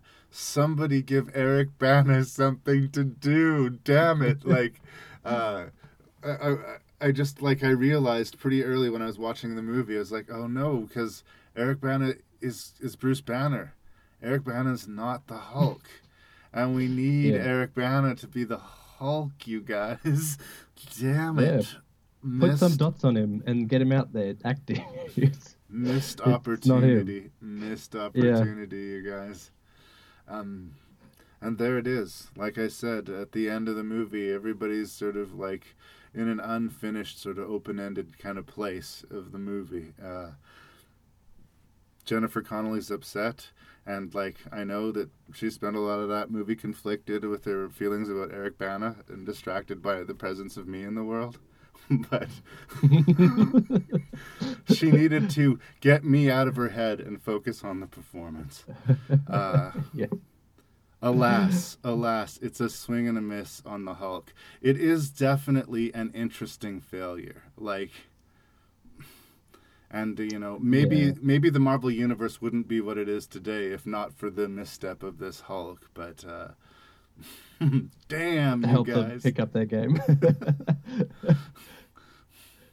Uh, do yeah. check out Life of Pi. Do, you know, don't let this be the measure by which you judge Ang Lee, because he's an artist. I think he's legit. Just stay away from superheroes, dude. Over sixty years ago,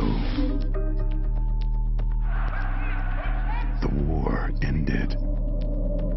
But for eight men... We've worked with mercenaries before. So what is real story, huh, Tup? Who unearthed the past. An equation that could potentially alter reality. A soldier that was invulnerable, unstoppable. The battle has just begun. Bring it on. Ah! They want soldiers. Let's give them soldiers. Fucking Nazis, dude. Nazis are the worst. They get a bad rap. Do they? Do they get a bad rap, though? I think that the only thing worse than a zombie, or than a zombie, the only thing worse than a Nazi would be a Nazi zombie. And uh, that's what Ray Stevenson and his uh, sort of gun-for-hire group Uh, are, are set against when they get set to invent to investigate this bunker in somewhere Europe, where uh, some Nazis had been doing uh, studies involving fringe science and probably, you know, supernatural. Uh, they have found the key to making the soldier that will not die. As long as they are within range of this device, this humming device, they are unkillable zombies. And um, Ray Stevenson and his group of soldiers get to find this out the hard way. They first have to find the bunker, find out what it is and what it does. And by the time that's happened, most of them are dead. uh, such is the premise of this dark and grisly horror movie called Outpost. Um, for a movie about Nazi zombies, I'm going to come out and say it exceeds my expectations. Uh, I talked about this once before, a few years ago, with my friend Ryan Geezy. It was so hot in our garage that both he and I were having having trouble articulating ourselves. So uh, we're going to go round two. Originally, you and I were going to talk about the sequel, but we had a miscommunication. Happily, I had a nice little binge fest on Outpost, and I watched all three of them. So we are going to talk about Outpost. badass British soldiers versus Nazi zombies. What'd you think, brother? This was a surprisingly enjoyable film. I, you know, I thought, I thought, well, I thought this, this didn't go the way I expected. I thought this is a Nazi zombie movie. There's going to be con- like that's going to be the, the focus. It's going to be, you know, literally fighting Nazi zombies, ridiculous-looking Nazi zombies, the whole film. But no, there's like a real ratcheting of tension, and there's a long time into the movie before you you get to know what's going on, and there's and the group dynamics pretty interesting. They go to great efforts to make all the characters have little quirks. And, you know, they're a ragtag mercenary bunch. There's, like, a Russian one. They tease him. And then yeah. there's, like, a S- Southern American. He's, like, unhinged. Well, and that's what I agree with you, man. I don't think they had a ton of money on this. They had good production design. They definitely had a good cinematographer and, you know, D O P. But, like, they took their time. They let us get to know the guys in the group. Even whether we liked them or disliked them, we knew them a little bit before the shit went down. And when the shit goes down, the death in this movie, like, is grisly. There are some brutal kills. And I've got, like, I've got a pretty thick skin when it comes to shit like this, you know? I, I'm, I'm not... I'm not soft. I don't like to think that I am. But there's a couple of kills in this movie that just make me wince. And I think that they're technically well executed, that you'd probably get a reaction either way. But because I know the characters and give a shit a little bit, it makes the horror movie effectively horrifying, which is becoming an increasingly rare thing. Like, for all the death we saw in The Hills Have Eyes two, were you horrified? You know? No, I was I was laughing. Yeah. You know, when the guy's climbing the, the hill and his arms get cut off and he goes, "Whoa!" Yeah. I was not laughing here, and I don't think I was no. meant to laugh. I think this they set out to make a horror movie, and they spent time on things like atmosphere and character, so that when the blood comes, and yes, the blood must inevitably come, it matters. I'm a yeah, fan. It's, I'm a big fan. Yeah, it's effective, and you have the. like the Nazi officer, mm-hmm. and he's he he's fairly early in the film. He's in the bunker as this mysterious naked guy they find in a pile of corpses. Yep. And they don't know what his deal is, and and then they're like freaking out and getting more and more unsettled, and then they execute him, and then he comes back. Yep. You know, it's it's it's it's cool. It's a good film. Yeah. And you know, when they're having firefights with like nobody, yeah, it's tense, you know, like, and they're bickering with each other. The dynamic's really great. You know, one of them says, I got him, I definitely got him. And the other one's like, well, you go out there and, and check. Yeah, exactly. You know? But and this is one small quibble, and this is a thing that I think psychologically your your instinct would be to continue firing. I understand it, but it did almost become frustrating. Like, you can't kill them with your machine gun. That doesn't even seem to be slowing them down. And yet they keep on stopping and turning and firing their guns into them. Like, this time it's going to work. This time, for, how about you try taking out their knees? Maybe they'll be crawling after you, you know? Like, they just, yeah. there's like the military training, center mass, you know? They just keep shooting them and shooting them in the body. And they just keep coming. And you'd think sooner or later one of them would fucking get the script on this, like, okay, I, they're, I think, unkillable. Yeah. They're unkillable. They're you... unkillable. In and that that's sort of the biggest problem, is that the the zombies are sort of very weirdly inconsistent. That that uh, well, firstly, there's only so much t- punishment a human body could conceivably take, yeah. regardless of how they're animated. Eventually, it's going to fall apart.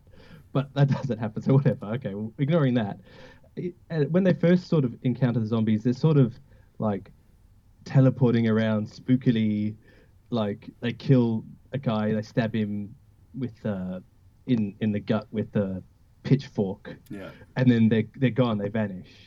And then later, they're kind of just shambling towards them. There's no consistency with them. What's there's no rules around them. They just do whatever the the, the, script, the scriptwriter wanted them to do at that time. Yeah. After a point, it doesn't become about a battle about zombies. It's a battle against this tech. Yeah. This ancient Nazi tech that they managed to switch on. And how are they going to turn it off? There's some small details of this movie that I gotta love, too. The propaganda film that they found, they run that animated yes. film uh, of, like, the glorious Nazi na- nation, that these soldiers are so badass that when they die, they'll just get back up and keep fighting for the cause. It was really yeah, it was, well done. Right. Really well done and, and felt authentic. It uh, felt, yeah, just like uh, The Rocketeer. I instantly thought of The yeah. Rocketeer, which is my favorite scene in The Rocketeer when they're, when they're showing the, the flying Nazi Superman taking over the world and and like the jetpack experiment that blows up and stuff. And then this movie does it too. You know, the, the animated zombie gets yeah. up and keeps fighting for the fatherland. My memory of The Rocketeer was just Jennifer Connelly staring out at me through the screen with these wanting eyes. It was distracting. But anyway, Outpost. Uh, I'm going to have to like make a subtitle for this episode. This is like all about Jennifer Connelly. uh, the death. I, I, I, I've already hit this point, but I want to say it again. There are some absolutely brutal deaths. When we get towards the end, there's one particular character who we like. He's been genuinely making the right moral call and the right call generally throughout the movie. And it's down to the last three of them, and they're just buying time to try and get this machine shut off. And he backs into a doorway and falls into this room, and he gets stabbed by about five Nazis simultaneously, just plunge these blades into him repeatedly. And he, like, gurgles out in this just really awful, disturbing manner. Another guy is trying to fight off a zombie as it's sliding a blade.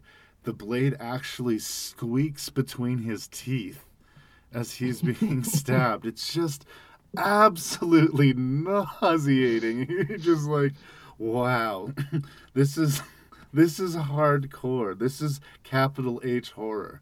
And um, I was sort of, there's been so many zombie movies in the last while where everything is sort of half-hearted and not really serious. And they blow off somebody's head and it's a punchline. And I loved how horrifying the death was in this movie. It's a strange thing to say that I loved that death where a guy gets a blade slid through his teeth. But like, so often, like you were talking about with Hills Have Eyes two, I see an incredible act of violence and I just don't react at all. Like, I don't... Yeah. I don't empathize. I don't. It's just like, yep, that guy's dead. Another headshot. He's down.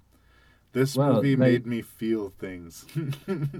yeah, they they bothered to like. They don't rush it, in in a way. You know, it's horrifying. Like his, it's going into his mouth, and you're like, oh, it gives you a moment to like think about that sensation. it was, yeah, yeah. It's not like a, a jump scare moment or anything. We don't. It's, it's effective. We don't lead to a particularly happy place in this movie. Um, uh, I do think that I kind of knew that early. I don't know if that's a flaw or not, but by the time they were in the bunker and the machine was turned on, I had myself well convinced that nobody was making it out of this. um, And I don't mind, again, horror movies that have dark endings, but I typically prefer to be kind of surprised by them than for them to feel kind of inevitable. Um, yeah. Yeah, they're, they're, they're, uh, they're falling back further and further into the bunker. They uh, it didn't feel like they were going to get out. Yeah. I guess, in a way, that's a little refreshing. At least, you know, there's no, like, miraculous, ah, a helicopter. that's, yeah. That's... run to safety, but... And you get the feeling like everybody involved in some way in the story is somehow corrupt. The people who are looking for this bunker kind of want to get their hands on the tech, you feel like. And these mercenaries are just that. They're guns for hire. You kind of wonder what their jobs previous to this were. Some of the guys in the crew seem like pretty bad people. Yes, for sure. So the, the, the acting is, is very solid in yeah. this film. There's there's no there's nothing egregious at all. Uh, you know, it, it's convincing. Yeah. And yeah, and the and the and the characters are suitably grisly. Like the, there's some of their faces, you know. It's like no, there's no pretty boys in this movie. No, yeah, that, that's very true. There's not some handsome lead that you know you, you, you count on making it through the movie. They're, these are actors, good characters. You believe them to be badasses. Uh, yeah. The movie yeah. has two sequels. I kind of almost wish that it had three, but uh, the the second one there's a, it's about this woman who's hunting uh, Nazi war criminals, who stumbles upon this tech, and the the third is a sort of prequel that happens before even the events of the other two movies. That sort of talks about the establishment of the technology and the zombies in it, but. The second movie kind of sort of ends on a cliffhanger note in a weird way. And uh, I like all three of the movies. I mean, they're not amazing. They are Nazi zombie movies, but they're well enough produced and interesting enough in, press, in premise that I kind of would have taken even round four. So I'm a surprise fan of Outpost. If you're a fan of zombies, definitely check it out. And uh, generally speaking, if, if you like your horror movies to have teeth, this definitely is that, you know. This this isn't winking at you. This isn't Scream. This isn't remember those other horror movies of days gone by. This is remember when horror movies were scary and disturbing, like this. Yeah, yeah they uh they're not aping off anything, uh, particularly that I can think of anyway. I think it's well worth a watch for fans of genre. Again, for fans of genre. If you're typical, if you're you're more of a Robin Williams kind of fan, then maybe not. But uh, yeah, check it out. Anything else you want to say about Outpost, brother? No, that's it.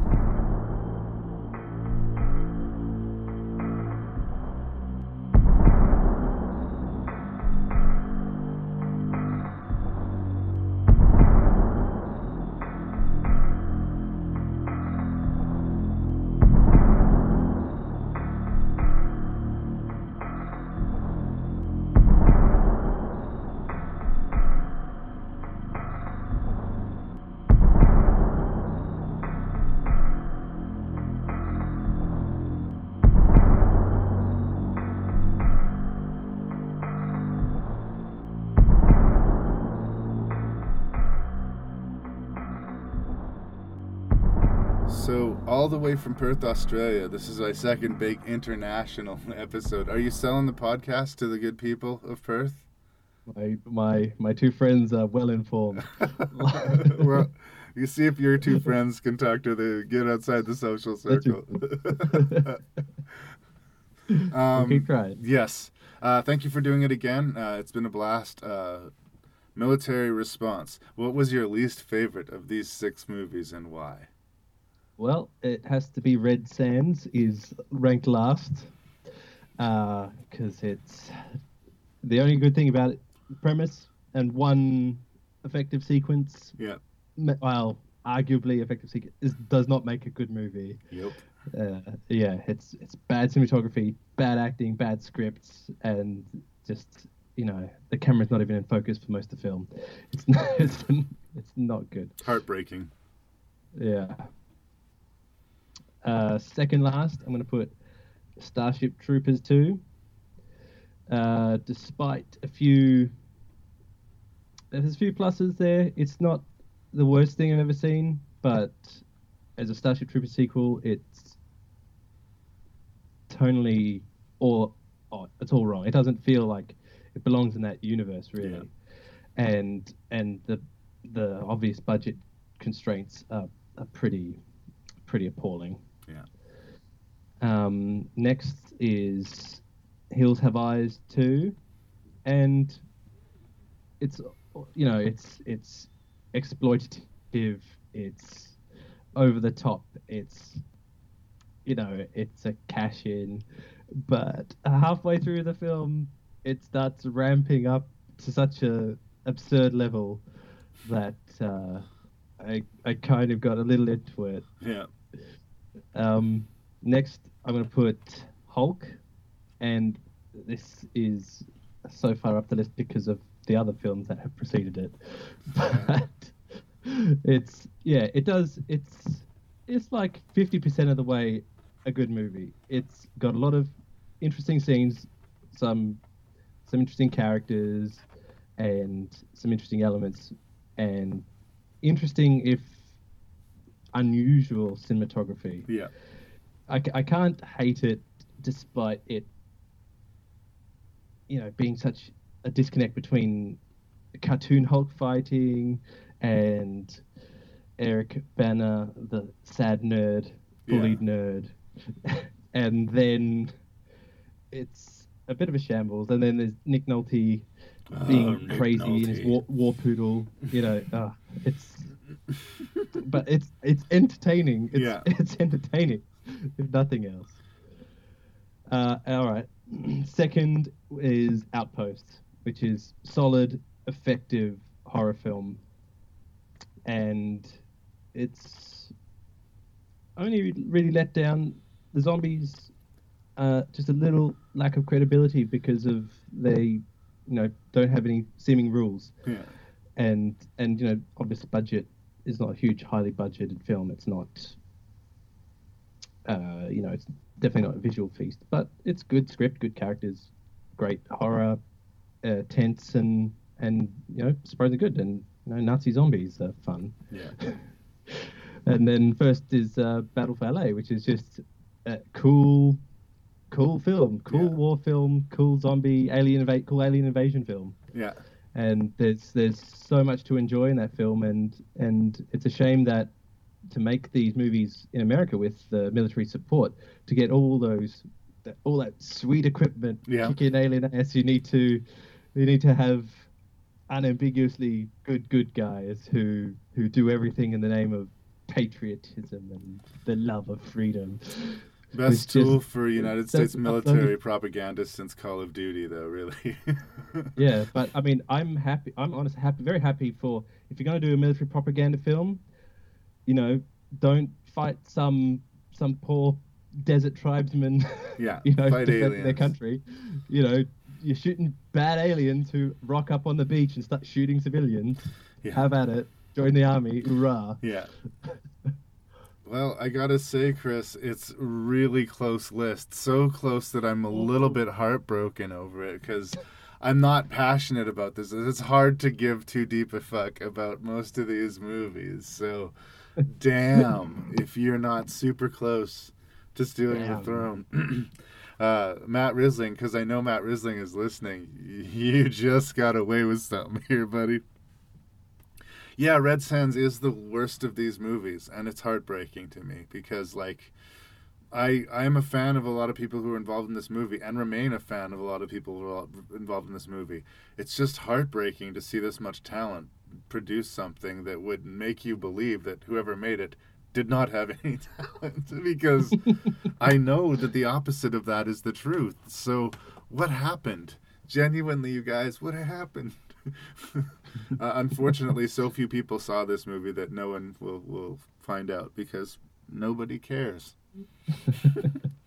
In fifth position, I put The Hills Have Eyes Part two. Uh... And honestly, I do think it's sort of the rapey angle and that really disgusting opening sequence. I was really turned off by the movie early, and it took me a long time to win my way back. I also think on the theme of, like, the military response, this military team was the least credible of, like, probably yes. all of these movies. So, uh, yeah, it just, it, it edged its way to fifth place. But, again, I'm not passionate about it because it's not like Starship Troopers two, which is in fourth place, is such an amazing fucking film, right? Yeah, because it could have gone either way. It's true. Like, and what you said about it is absolutely true. It's so tonally off from the original Starship Troopers that I just kind of feel like, on some level, it just fails there. But if I just was able to isolate the fact that it wasn't a sequel, I might be able to be more forgiving of it. It's low budget, it's exploitive, it knows what it is, and within the box that it's put itself in, it's moderately effective, if completely forgettable. And you know, yeah, I was it was harder for me to like separate that just because of my unabashed love for the Starship Troopers, right, because right. you know, thirteen-year-old me is the greatest thing. I couldn't help it. I mean, it was bor- it, that whole movie is stolen from other movies. It's just weird that almost none of it is stolen from Starship Troopers. The movie it's a fucking sequel to. So the back half of our list is, of course, going to be identical. The yeah. Hulk is deeply flawed, but it's one of those frustrating movies where you can see the good movie just under the skin, you know? And like I said, there's a few moments where they could have pulled the plug early, and I would have said it's flawed, but worth watching. But uh, stick with this filmmaker. I got to see, uh, this is tangential, but I'll say it anyway, uh, the premiere of Life of Pi, uh, w- uh, sitting next to Jan Martel, the man who wrote the novel Life of Pi, in this big oh, three D screening. They actually wanded us before we got in. And I remember when I was sitting down to watch the movie being excited about another Ang Lee movie. But that one little reservation stung in my brain. But there was Hulk. There was Hulk. It is. There is. I, you know what? If it wasn't two hours and fourteen minutes or whatever it is, I still think it might have skated by with a very, very conditional pass. But Nick Nolte fucking pissed in the soup in the last twenty yeah. minutes. So make it a tight ninety, and uh, it would be all right. It, it would, would be, be right. Totally watchable. Yeah. Uh, Outpost is a completely competent but nihilistic horror movie. It's dark and unpleasant almost, and if that's not your bag, it'll probably rub you the wrong way. But for the type of movie it is, it's worth a look. If you liked it, the sequels are worth a look. I think this probably will remain my favorite of the three, but it's just one of these movies that exceeded my expectations on almost every level. Again, not amazing, but totally worth it if you're in that mood, if you're a genre fan.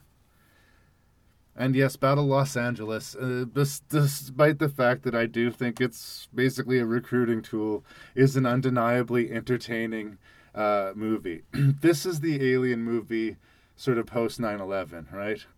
Before mm-hmm. nine eleven, we had movies like Independence Day, where catastrophes were entertainment.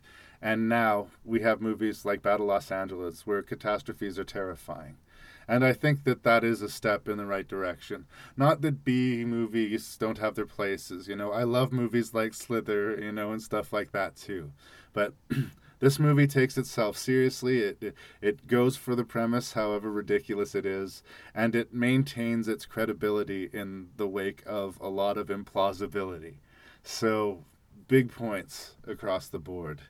It exceeded my expectations, and I look forward to hopefully being pleasantly surprised by this director sometime in the future. I did not make time for Teenage Mutant Ninja Turtles, but uh, who knows? Maybe it's, it's amazing. Not... That's not going to change your mind. Okay, fair enough. I had a feeling. Thank you yeah. so much, Chris. I really do appreciate you doing this. Uh, thanks for talking to me from the future. That's all right. Uh, I'll let you know how things go off mic. Don't want to like violate any temporal prime directives. I appreciate it. Uh, is there anything you wanted to say to the kids on the internet? Anything you wanted to promote, or anyone you wanted to say hello to? Uh, no, I'm I'm fine. Happy to talking to you, Larry. Oh. Thanks, thanks for listening, everybody. Thanks for having me. It's always a pleasure, uh, brother. I really appreciate it. It's uh, fun. Have a look. Maybe fun. We'll go round three, huh? Yeah, we we shall. It's yeah, fun. Good good choice of movies. Definitely, definitely fun to pick something I wouldn't necessarily just watch off, you know, out of my own volition. Can I give you a homework assignment?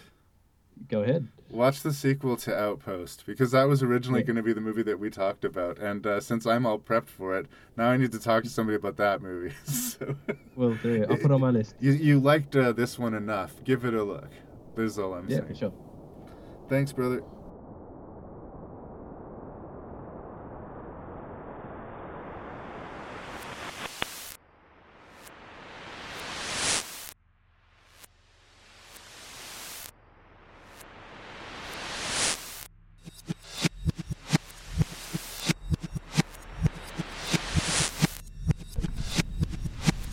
So endeth the lesson on military response. I hope you guys enjoyed that, and I hope you're going to keep on listening to Rank and Review.